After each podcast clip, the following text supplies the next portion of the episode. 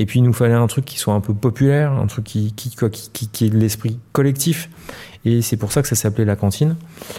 À date, ça reste un des plus beaux projets que j'ai jamais fait. Euh, les plus heureux, les plus, tu vois, tout était facile, tout, tout, enfin, tout était sympa. Les gens, ils avaient participé, ça marchait, on avait tout le monde qui venait.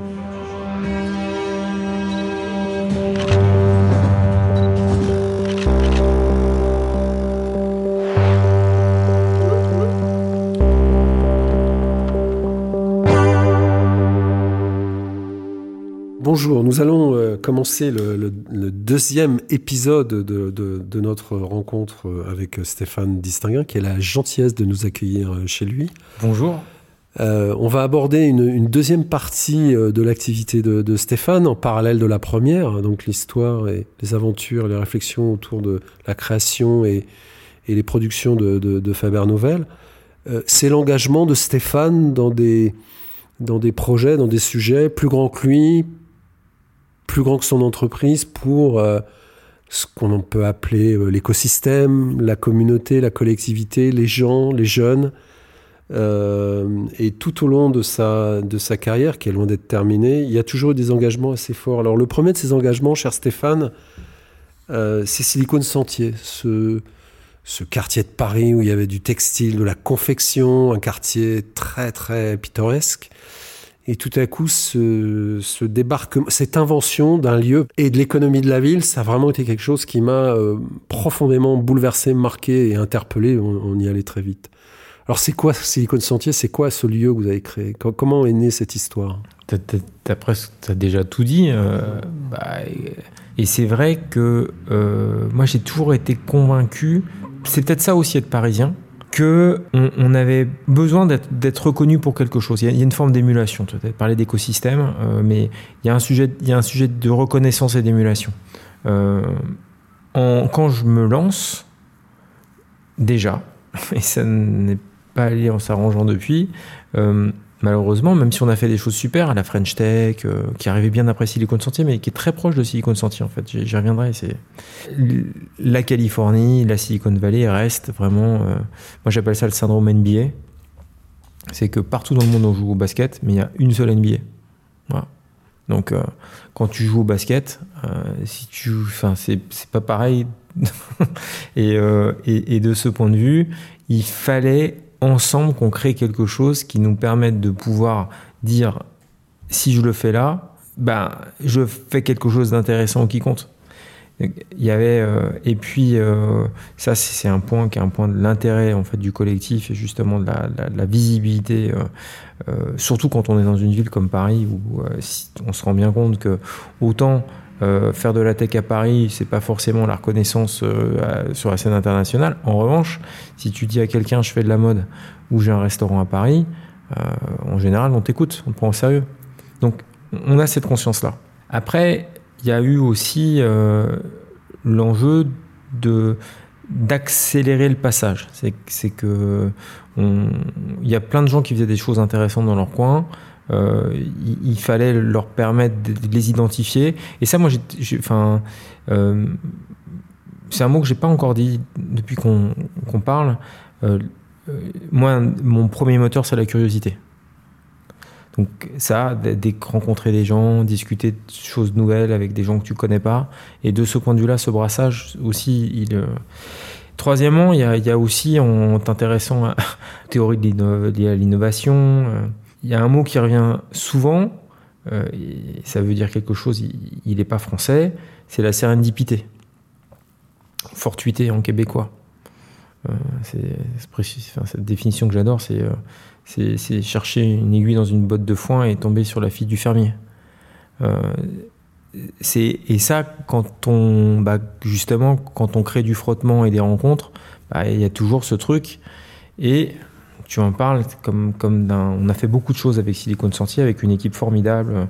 Euh, Marie Vorgan, le Barzik, qui était, qui était un peu la, enfin, qui était là avant moi et qui, qui essayait de réunir deux associations du coin, qui, qui, vivotait parce qu'en fait c'était comme je vous le disais tout à l'heure enfin euh, le bébé était parti avec l'eau du bain hein, que plus personne s'intéressait vraiment aux startups en, en 2003 en fait. Et, et, donc comme le truc était un peu en déshérence et qu'on s'est senti assez vite euh, en affinité avec avec Marie Morgan on, moi je suis devenu président de l'association assez tôt enfin assez tôt enfin, quand je m'y suis intéressé donc ça doit être en 2003 ou début 2004 et euh, on a commencé à créer des événements, beaucoup d'événements, justement, qui, étaient une façon de nous de se compter d'abord, hein, euh, de, euh, de réussir à se motiver, de, de, se comprendre, parce que c'est une époque encore où ça, a un peu l'air bête, mais, mais même si ça commence à être un peu cool de le faire et qu'il y avait un début de pop culture de l'entrepreneuriat, en vérité, ça nous faisait pas de mal de discuter entre gens qui comprennent. Enfin,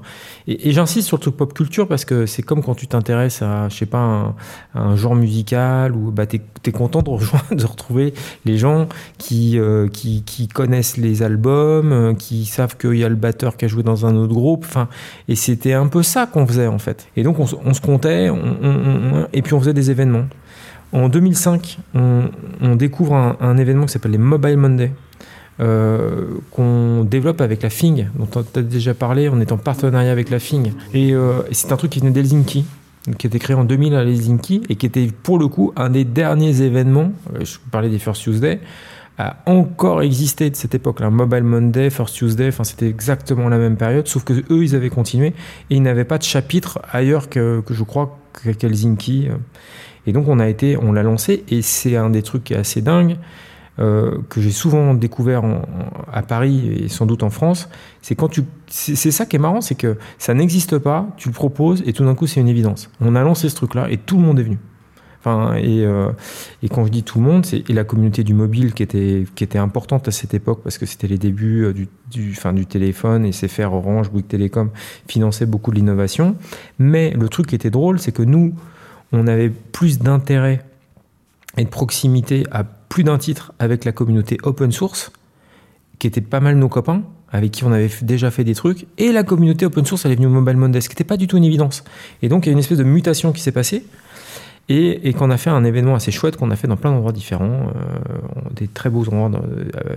Euh, D'ailleurs, euh, c'est là qu'on a découvert ce qui est devenu les bureaux de Faber Novel peu de temps après, parce qu'ils étaient alloués. La boîte qui nous les sous-louait a fait faillite, a fini par faire faillite, a besoin de les sous-louer, on les a pris, puis après ça, le dossier, et sans que je me rende compte, c'est Sabrina qui, qui, qui, avait visité et qui m'a dit, bah, il y a ce truc-là.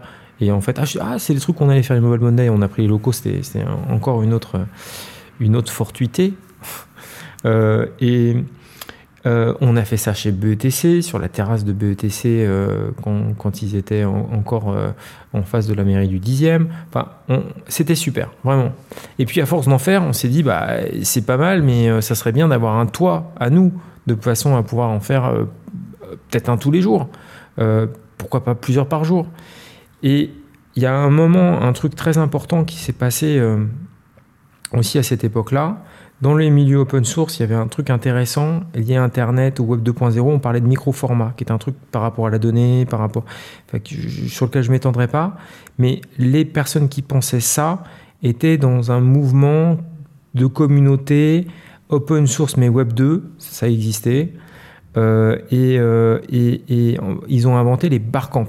J'y passe un peu quelque chose parce que c'est un truc délicieux et, euh, qui, à mon avis, euh, reste une recette qui, fera toujours un carton quand on, s'en souviendra. C'est comme, je sais pas, la blanquette de veau, un truc. Euh, tu, sais la faire, tu la sors, ça marche.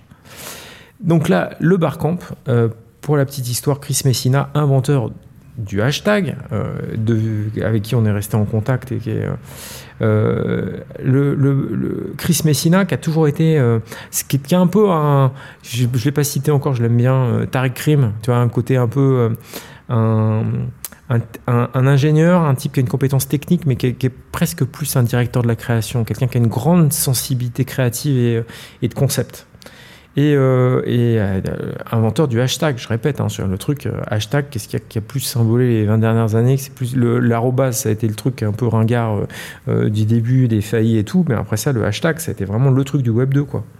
Et les hashtags étaient inventés pour les micro-formats. Je continue. comme il était hyper malin, il est invité. Il y a un, des papes, et je sais pas si, vous le connaissez, qui s'appelle Tim O'Reilly. Et Tim O'Reilly, dans, la Silicon Valley, il a une maison d'édition, il, écrit. Euh, c'est vraiment un, type qui compte dans justement dans, l'influence et dans la conceptualisation. C'est lui à qui on doit Web 2.0. C'est lui qui a dit encore euh, le, terme Web 2.0. C'est lui à qui on doit aussi euh, la data. Enfin, la, data c'est pas de l'ordre, mais c'est du sable et dans lequel on va. Enfin, il, a plein de punchlines, de trucs comme ça. Et Tim O'Reilly, une ou deux fois par an, il organise un événement qui s'appelle les Foo Camp euh, et, euh, dans, dans, lesquels il invite la fine fleur euh, de, la tech américaine et et Chris est invité une année, il est tout fier, il reçoit son billet d'invitation un peu comme dans les, séries ou dans les films et puis l'année d'après, il est pas invité. Et, et, vexé, il se dit bah ok, moi je vais faire le, mon truc, ça va être l'inverse. Je vais inviter un truc ouvert. N'importe qui veut venir vient et tu viens un truc, tu donnes une date à un moment, tu t'inscris et ça s'auto-gère. Euh, on retrouve les trucs de la Silicon Valley. Hein. Et, et, euh, et, quand enfin, tu dis, moi je vais vous parler de micro-format, on va en parler décidément beaucoup, euh, et je vais animer une conférence et les gens viendront s'inscrire. Et puis après ça, on partira en dev, ça s'appellera des mash pits, on, commencera à prototyper, à développer, à coder ensemble. Et, bar est fou parce que c'est des, euh, variables de, développement. Et, donc le bar camp était la réponse au fou camp. On trouve le truc génial avec un, autre que je cite parce que je le vois plus assez. Je, crois qu'il est plus beaucoup en France, mais c'était un, enfin c'était parce que je le vois moins, mais il est toujours là. Un type formidable qui s'appelait Christophe Aguiton, Dominique Cardon, qui est, maintenant à Sciences Po, des sociologues de l'innovation, euh, qui, est, qui était passionné par ces sujets-là. Euh, Christophe est quand même, je pense qu'il a le rang général. Je détesterais que je dise ça, mais euh, dans, les, dans les forums altermondialistes. Euh, fondateurs d'attaque, enfin c'est euh, des gens costauds, on va dire, sur, sur ces sujets de communauté. Et, et, euh, et, donc, on fait les premiers barcamps qui sont peut-être les premiers barcamps en dehors des États-Unis. Avec Chris, qu'on fait venir, qui est fait. Et, et, là, il y a un deuxième truc après les, les, les Mobile Monday, c'est le deuxième truc un peu sympa qu'on fait. Et ça aussi, c'est un autre truc que, que j'ai beaucoup fait là-dedans, c'est que parfois, quand tu as une bonne recette, c'est, euh, c'est, si, la, si tu dis que la paella c'est pas mal, ben, tu la copies, ça deviendra jamais tout à fait, je vous parlais de blanquette tout à l'heure ou un bœuf bourguignon, mais tu vas commencer à te faire la main et après tu vas faire un truc sympa. Et ça, Mobile Monday ou Barcamp, on a récupéré des trucs qui cartonnaient ailleurs, qu'on a été les premiers à récupérer et dont on a fait des trucs à nous, qui ont très bien marché, enfin qui ont vraiment super bien marché, qui ont permis là pour le coup de réunir encore plus de communautés. Je te parlais du mobile et de l'open source, alors là on était encore plus de monde. Sur votre toit? Et on n'avait pas de toit. On les a fait chez Google, on les a fait, enfin, on les a fait euh, dans plein d'endroits différents. Euh, chez Fabien Novel, bien sûr, euh, chez F83. Chez... Et, puis, et puis à la fin, on s'est dit, c'est Barcamp, c'est Mobile Monday, il faut notre toit. Et c'est là qu'on a cherché un toit et qu'on a fini par le trouver dans un endroit incroyable. évidemment, il n'y a pas de hasard dans ces cas-là. On s'est retrouvé dans un passage, le passage des panoramas. Très bien défini par, euh, euh, euh, Walter Benjamin comme étant vraiment le, summum de la modernité du 19e siècle, l'endroit où est arrivé l'éclairage public en premier, le prototype quasiment des grands magasins. Enfin c'était et, on, se retrouve dans ce passage en plein sentier, truc incroyable.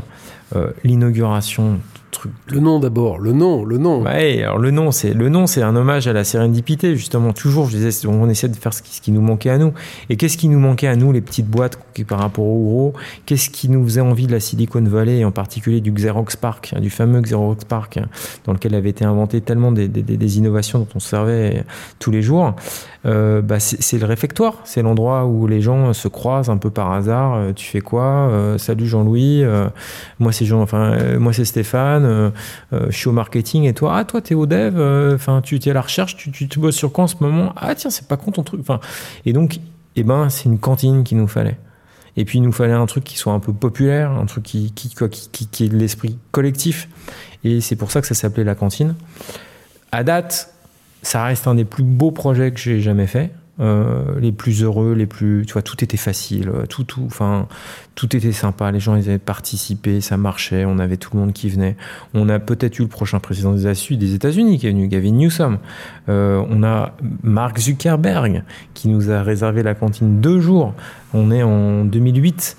Il passe sur Paris. C'est un de ses premiers passages. C'est assez marrant parce que d'ailleurs, euh,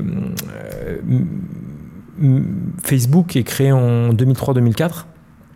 En 2008, quand il vient à Paris, il fait euh, les émissions euh, de Canal, de France 2, de...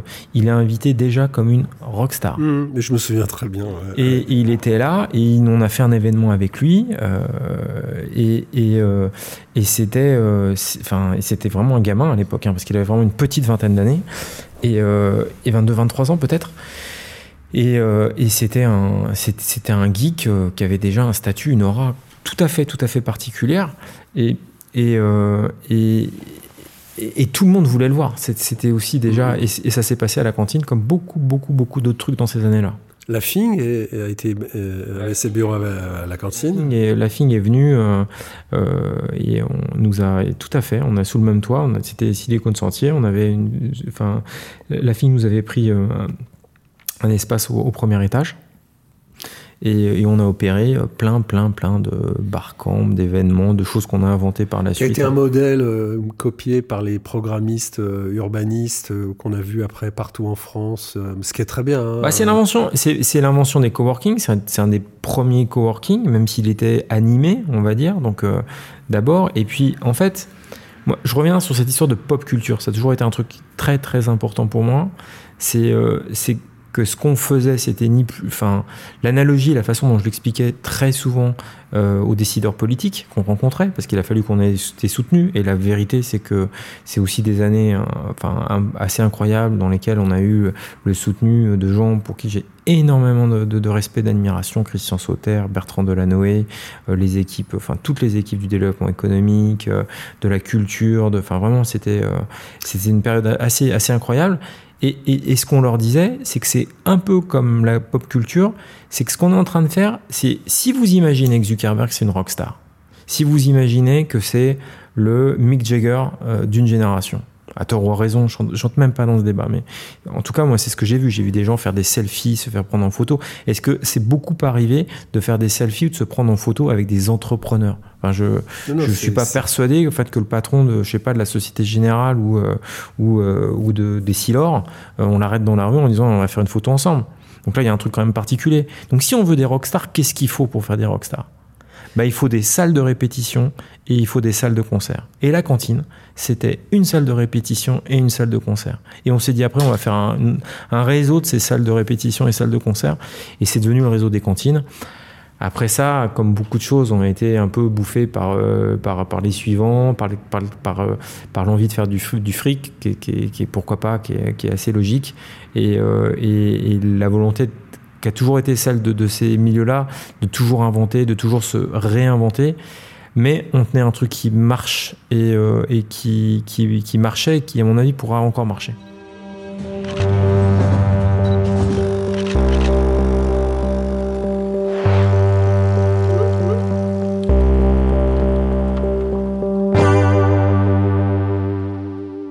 Était euh parce qu'il faut parler au passé malheureusement, ce qui était précieux et, dans un pays euh, de silo comme la France, euh, unique, c'est qu'à la cantine, on avait des, apprentis entrepreneurs, on avait des, entrepreneurs, parfois des très, des très, des très importants. On avait des gens du secteur public, on avait des étudiants, on avait des chercheurs, des doctorants, des professeurs d'université qui débattaient sur des sujets, la ville numérique, avec des gens d'IBM. Enfin, il y avait vraiment des équipages totalement improbables euh, qui permettaient de comprendre euh, euh, qui parlait d'où, la complexité du monde et voir comment on pouvait faire des choses ensemble. Et ça, c'est vraiment euh, quelque chose qui, moi, personnellement, m'a... Pour moi, c'est ça le succès de, ce, de ces euh, lieux tiers euh, à programmation ouverte euh, c'est de faire croiser des gens, comme tu le disais au début de l'entretien, Stéphane, des gens euh, d'horizons divers qui ne se parlent pas et qui ont des choses à faire ensemble pour innover. Euh, Dominique Boulier, Cardon, tu l'as cité bien évidemment, des entreprises comme JC Deco qui venaient parler ou s'interroger avec l'écosystème de la ville numérique, un truc qui n'existait pas, etc. etc. ça fait une transition euh, puisque tout ça fait assez, euh, fait assez place du marché, euh, fait assez foire, fait presque salon de l'agriculture de l'innovation, à une autre étape importante de, tes activités, de ta carrière, qui est Cap Digital Futur en scène. Futur en scène qui a été un événement important, c'était vraiment une fête populaire. En tout cas, pourquoi Futur en scène et, Cap Digital là-dedans, c'est il y a un rapport tout à fait particulier à ce sujet qui est lié, est au, capitalisme. Que je, qui, euh, euh, et quand je dis capitalisme, c'est parce que dans Venture Capital, il y a capitalisme, il faut, faut l'assumer, et on en a besoin. Euh, mais moi, je me souviendrai toujours, je suis très mauvais dans les dates, j'ai du mal à retenir les dates, mais pour Nuit debout, qu'un moment qu'a compté avant les Gilets jaunes, avant euh, euh, Place de la République. Et moi, mes bureaux, ils étaient Place de la République. Euh, on parlait rue de Four du Temple, donc j'étais vraiment Place de la République. Ouais, qui était bien après, enfin, qui était un peu après cette. Oui, mais ce que par rapport à ce que tu dis, tu passes un peu d'un avant et d'un après. Je te dis qu'en tout cas, ce moment-là, je, je, je, je, me souviendrai toujours, et, la vidéo, elle existe, donc c'est facile de le retrouver, de l'économiste, enfin, très, très, très, très à gauche de, de Nuit debout, euh, Lordon, euh, qui, quand il harangue la foule de façon très enflammée, euh, dit un truc genre il faut tuer les start-upers. C'est le truc qu'il dit en premier. Et moi, ça m'a fait vachement flipper parce que, en fait, j'avais toujours fait ce truc-là, justement, en me disant, mais nous, en fait, on est les gentils du capital, quoi. on est peut-être les idiots utiles, mais, mais en fait, on réussit à, faire un, espèce de grand écart en, ayant justement enfin, des valeurs, euh, un modèle de, communauté, enfin, tu vois, le côté un peu hippie en fait, hein, de, des débuts justement de la Californie, de la Silicon Valley, et qu'on qui nous empêchait pas justement de parler aux autres, de faire du business, de faire, et on était vachement là-dedans. Et là, c'est vrai que tout d'un coup, il y a eu un rap et, et quand tu dis ça, le contre, je sais pas s'il y a du contre, là je l'exprime, mais c'est vrai qu'aussi je trouve que les politiques publiques récemment sont devenus vachement de on veut des licornes, combien de licornes on fait, et que donc il y a ce, cette, séparation entre justement ceux qui disent que ce qui compte, c'est d'avoir des boîtes qui valent plus d'un milliard, et ceux qui disent euh, il faut, tuer les start parce que justement ils incarnent ça. Mais moi je me suis jamais tout à fait reconnu. Enfin moi ça, me, il me, il me sidère quasiment ce débat. Enfin je, je me sens je trouve ça très très dur d'être pris à partie comme ça parce que j'ai vraiment eu l'impression je, trouve que c'est enfin dans un cas c'est très violent et dans l'autre cas je trouve ça je trouve ça réducteur enfin réducteur. En tout cas je, je pense que moi sincèrement et sans refaire de la politique euh, industrielle de la France c'est peut-être ce qu'on a trouvé, ce qui fonctionnait le mieux, je ne veux pas dire le contraire. Mais en, revanche, je ne pense pas que ce soit là où on est le meilleur, et je ne pense pas non plus que ce soit la, la si bonne solution à notre problème, parce qu'en fait, on arrive, on n'a pas cassé le plafond de fer pour autant. Et je ne pense pas qu'on a, enfin, qu'attendre un peu plus de ça cassera pour autant le plafond de verre. Mais ce n'est, ce n'est que mon avis. Non, mais tu as raison, mais euh, euh, tu as été de ceux qui ont appris à à, pêcher, à cultiver son, jardin, à, tout un tas de, générations d'entrepreneurs, etc. Il y a des gens qui exigent, on veut des ceci, on veut des licornes, mais pour exiger, il faut qu'il y ait d'abord des jardiniers qui ont un peu pêché et des, patrons pêcheurs qui ont appris à pêcher à des jeunes. Puis il y a les troisièmes qui disent non, c'est pas bien, il faut faire autre chose, et on ne sait pas très bien ce qu'ils proposent, mais bon. Euh, euh, je ne sais pas si dans cette époque de, tension comme aujourd'hui, la cantine aurait pu exister. Euh, cantine, il y avait un mot. Il y a peu de gens qui étaient malheureux quand on rentrait. Il y en a qui tiraient la gueule parce que le code ne marchait pas, mais c'était anecdotique. Et, et, il, y avait un, il y avait une espèce de, cohésion, quoi. On avait l'impression de, voilà, de, pop culture, on aimait les mêmes choses. voilà. Aujourd'hui, aimer les mêmes choses, à deux, c'est possible, à dix, ça commence à être compliqué, je trouve. Certainement. Puis, puis, de toute façon, il faut assumer qu'on n'était pas dans le même moment. Moi, je, de, avec euh, Marie, Antonin, et euh, on, était, euh, on assumait dans tous nos événements. Il y avait, on savait qu'il y avait des, il y avait des SDF qui venaient dans les événements de la cantine. Et c'était parce qu'en fait, il y avait des petits fours et des trucs. Le truc était ouvert tout le monde pouvait entrer dans nos événements parfois. Et, et, parfois, il y avait des gens qui arrivaient et qui faisaient des événements avec 0 euros, mais on trouvait que pour la ligne éditoriale, c'était intéressant de les avoir. Et le lendemain, il y avait Google qui payait 30 000 euros pour réserver la cantine un soir. Et c'est comme ça que ça fonctionnait. Tu sais, c'est euh, en fait un des sujets qui m'a... Enfin... Euh, ces, ces, derniers mois, euh, pour plein de raisons, je suis arrivé au constat de me dire, mais en fait, justement, quel autre endroit euh, permet aux gens de se brasser, de se rencontrer. Se... À quoi correspond justement le, la nuit? Est-ce que la nuit était plus belle avant? Pourquoi est-ce qu'on a l'impression que l'on fait plus la fête comme avant? Est-ce que c'est vrai? Est-ce que c'est pas un truc de vieux con? Excuse-moi, hein, mais de se dire euh, c'était mieux avant et parce que quand tu avais 20 ans tu sortais plus, euh, tu trouves que je sais, mais c'est donc je me suis dit, tiens, je vais regarder un peu l'histoire des clubs et qu'est-ce qu'ils disent à chaque fois. C'est ça, ça existe pas les grands les, les, les boîtes de nuit euh, qui durent des décennies. Tu vois, enfin c'est mmh. c'est C'est qu'on correspond en général à un, mouvement, à une époque, à, un point aussi de, faire, de casser quelque chose. Enfin, dans les boîtes de nuit, typiquement, c'est très très clair que euh, les revendications, en fait, euh, euh, liées, liées au, au droit homosexuel sont très très louées, liées en fait aux, boîtes de nuit jusque dans les années 80-90, euh, qui d'ailleurs ont énormément, il y a eu un avant et un après le sida, très clairement aussi, mais, mais qu'une fois qu'il est plus interdit de s'embrasser euh, euh, dans la rue, que même les gens se, enfin, je veux dire que c'est passé dans les mœurs, bah, et, et, donc je pense que un peu comme je te le disais, de la cantine qui était à la fois une salle de répétition et une salle de, de, de concert, bah, c'était aussi un peu une boîte de nuit. Et, les gens qui font la fête, ils font d'autres fêtes ailleurs avec d'autres combats. Belle conclusion pour l'aventure de la cantine. Euh, on va passer vite sur les, extensions plus sérieuses comme le camping, etc. Je voudrais vraiment qu'on aborde dans le temps qui nous reste Futur en scène et Cap Digital. Cap Digital qui est une organisation un peu plus sérieuse, issue d'un plan d'État et qui a, bien fonctionné. Euh, on peut rendre hommage à Christian Blanc euh, et, puis, et puis son avatar un peu pop et pop culture, comme tu le dis. Oui, Emmanuel Macron. Emmanuel Macron. Parce que, ouais. non, mais ça m'amuse parce que la première fois que j'ai vu Emmanuel Macron, euh, c'était euh, aussi dans tous ces, dans ces inspecteurs des finances, dans, euh, dans ces sujets de création de trucs industriels et de, euh, des années avant. Donc vraiment en stagiaire, quoi. Ouais, je, je vais plus citer le rapport blanc et non non mais c'est non mais c'est simplement pour pour dire que c'était aussi il y avait cette cette cette euh, déjà ces débuts de partie d'après qui était euh, qui était qui était là.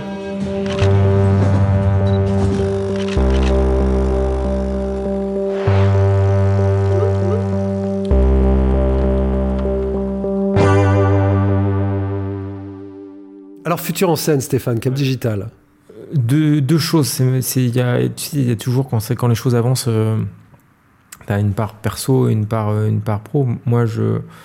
Euh, c'est vrai que j'avais découvert et commencé à développer des choses euh, dans Silicon Sentier où j'avais gagné en visibilité et, quand on parle c'est marrant parce que je suis assez content parce que des années plus tard moi, j'ai eu peur à un moment d'être écrasé par la cantine et par Silicon Sentier. Je me suis dit, tiens, c'est un truc que j'ai fait, mais j'étais, dont je suis extrêmement fier, mais j'étais pas seul. Et puis, c'était pas le projet. Euh, c'était pas pas mon projet, ça restait Faber Novel. Donc, euh, je me disais, tiens, c'est c'est euh, et, puis donc, je me suis souvent donc posé la question de comment est-ce que je pouvais faire cohabiter ces différents projets, pas écraser les uns avec l'autre, et moi me retrouver un peu à pu savoir où j'étais. Et donc c'est pour ça que au bout d'un certain temps, je trouve que c'était sain de quitter Silicon Sentier. Je suis parti de, Silicon Sentier de la cantine, alors que sincèrement, c'est un truc que j'adorais et dans lequel j'étais vraiment d'une vraie plénitude. Donc, euh, mais ça me manquait, j'aimais bien cette action. Et il y avait euh, y avait Cap Digital qui était, tu as raison, un truc plus sérieux. J'arrivais à un autre moment dans ma vie. Euh, J'en ai pas parlé, tu m'as pas trop posé la question, mais c'est en 2007, c'est pas que l'iPhone, c'est aussi la naissance de mon fils aîné. Donc euh, il se il se...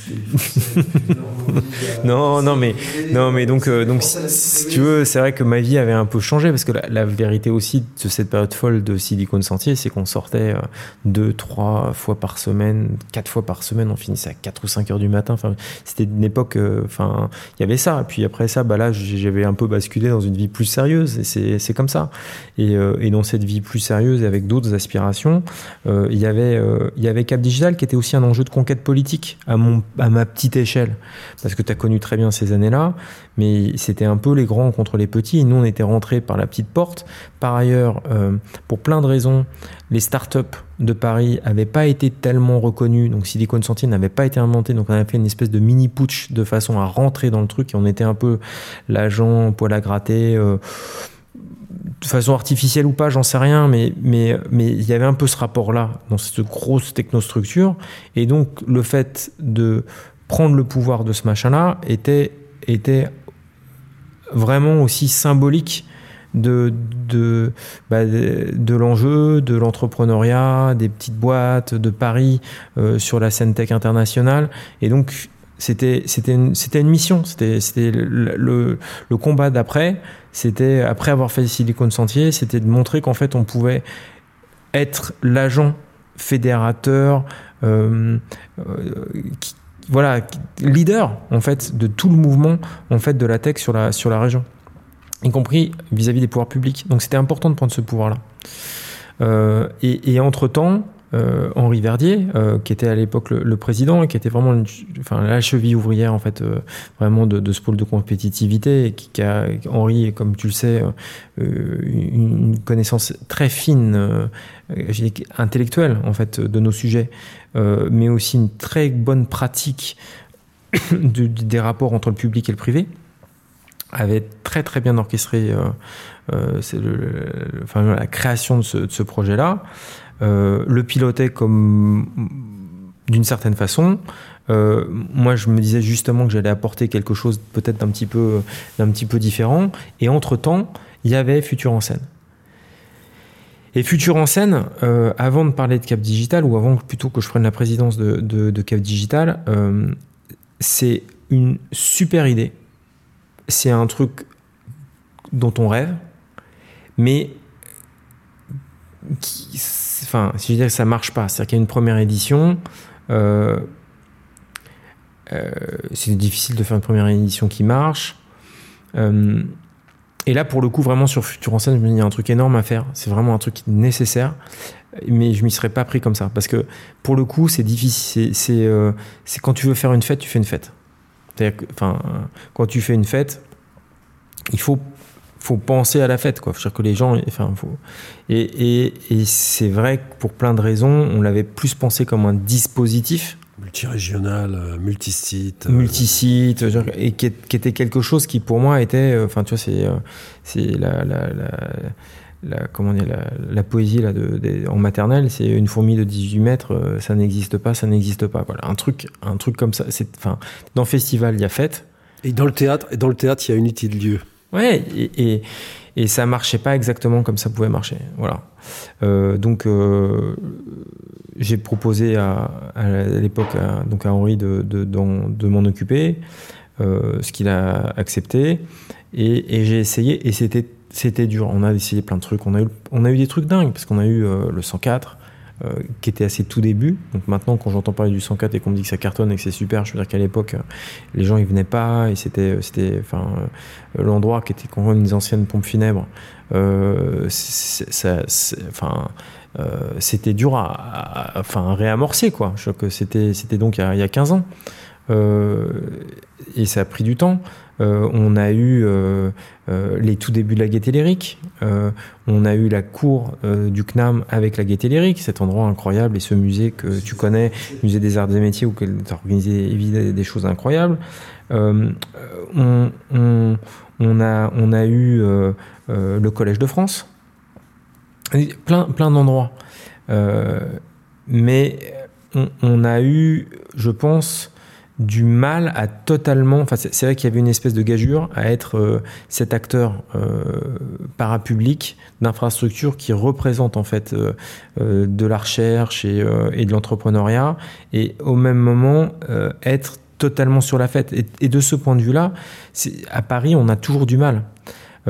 L'exemple qu'on avait très souvent, c'est un événement que, que j'ai eu la chance de, connaître qui s'appelle South by Southwest à Austin quand tu vas à Austin, ben, d'abord, tu parlais d'unité de lieu et d'action. Ben, enfin, quand tu es à Austin, tu sors pas d'Austin. Hein. Tu as une grande rue dans laquelle tu as des bars à touche-touche, dans lesquels parfois tu as plusieurs salles de concert dans un bar. Euh, et, donc ça, ça brasse, tu as un centre, et, les gens, et, le problème de Paris, tu vois, je suis sûr, il faut quand même reconnaître, euh, euh je sais pas si c'est des limites, mais c'est des difficultés qu'on peut avoir, c'est que quand tu invites quelqu'un à faire quelque chose à Paris, il aura toujours quelque chose d'autre à faire mieux, je sais pas, mais d'autres à faire. Tu as toujours un, cousin, euh, une course à faire pour ta femme, euh, et, donc c'est très très difficile de garder les gens, mais même sur les conférences. dire que c'est pas c'est pas un endroit d'immersion, Paris, c'est un nouvel endroit où. Et donc ça a été dur de le faire, de massifier. On a tourné, tourné, tourné, et puis euh, on s'est trouvé assez tôt, et c'est un des autres problèmes de Paris, c'est-à-dire que plutôt que tous se mettre au-dessus du même berceau, et à faire quelque chose, très vite, on s'est retrouvé à être en concurrence avec un projet qui était dire, en, gestation depuis longtemps, qui existait plus, plus ou moins. Il y a eu l'IG11 en 2011 euh, dans les Tuileries. Euh, dans lequel beaucoup, beaucoup des stars de la Silicon Valley sont venus et qui était la préfiguration de, je vais enfin le citer, de Vivatech. Parce qu'en fait, Vivatech a été vraiment le pendant euh, puissant et financé euh, de, de, de, de, Future en scène, qui était entre-temps devenu euh, Future.e.s, qui est une des marques, après, tu vois, je t'ai dit La Cantine, F83, Faber Novel, Digitic, plein, plein de marques qu'on a créées et auxquelles je crois énormément. Future.e.s, ça, ça reste de mes marques préférées. C'est dur à prononcer. oui, je sais. C'est que je trouve que signifier et démontrer que le futur est inclusif, c'est un des trucs les plus forts. Enfin, je veux dire que. Ouais, ouais. Puis c'est bien. Ce qui est bien, c'est que ça va pas se démoder. Ben, je pense pas, parce que c'est vrai que le futur, il y avait simplement le fait, le futur avec un E, c'est pas uniquement le futur pour les pour les femmes ou pour pour. C'est aussi le futur euh, pour à l'international. C'est pas c'est pas tellement ça le problème. C'est que, enfin, je crois, c'est euh, Futur ou Futur en scène, c'était très bien parce que comme à la cantine et comme chez Cap Digital, il y avait euh, des universitaires, des apprentis, des grandes boîtes, d'assosystèmes, machin. De la culture. Chez Vivatech, il y a des grandes boîtes, beaucoup de publicité, des startups euh, adoubées, parrainées par des grandes boîtes, mais il y a un truc qu'on trouve pas, c'est de la culture. De la culture universitaire profonde, c'est-à-dire de la pensée et comme euh, disait Marius Vachon dans son rapport de 1890, nous avons toujours marché à la tête des idées, il faut maintenant marcher à la tête du progrès. Et, et, Vivatech n'est pas à la, tête des idées. Futur en scène l'était. Bon, voilà. Et c'est un peu dommage que euh, ait non pas déshabillé Pierre pour habiller Paul, parce que c'est deux projets qui n'ont rien à voir et qui ont une genèse euh, complètement différente, mais un peu. Quand on vient à Paris, euh, on n'a pas envie d'avoir un clone du Web Summit euh, de Lisbonne où il fait toujours beau et on peut faire du surf ou, de, du South Bassos Ouest où la bière est bonne, la musique est bonne et on, voit des startups. Donc euh, voilà, c'est un peu dommage, je trouve. On, se prétend, on prétend que les Français sont créatifs et dans, dans les faits, Vivatech, ça ça, ça, ça l'est pas. mais moi, c'est pas uniquement parce que j'étais dans le, dans le camp d'en face et qu'il faut être beau joueur. il faut être beau joueur. Mais, mais il faut, faut, non, non, mais il faut être beau joueur aussi en reconnaissant ce qu'ils ont de, de, de, réussi et qu'on n'a pas réussi euh, nous, et puis aussi ce qui, ce qui manquait et, et qu'ils ont proposé. Euh, et, par ailleurs, Jean-Louis, enfin ça c'est moi c'est mon constat, euh, c'est qu'on est aussi dans une nouvelle phase. Tu, me posais la question de savoir, euh, c'est-à-dire qu'on est aussi dans une phase qui est une phase de, de, gros et de puissant. Là où euh, pendant très longtemps on a prôné l'agilité, la, la, small is beautiful. Là, aujourd'hui, c'est plus le cas. C'est-à-dire que enfin, quand, quand, on entend parler 100 milliards investis par Microsoft, enfin, Vivatech, c'est aussi ça.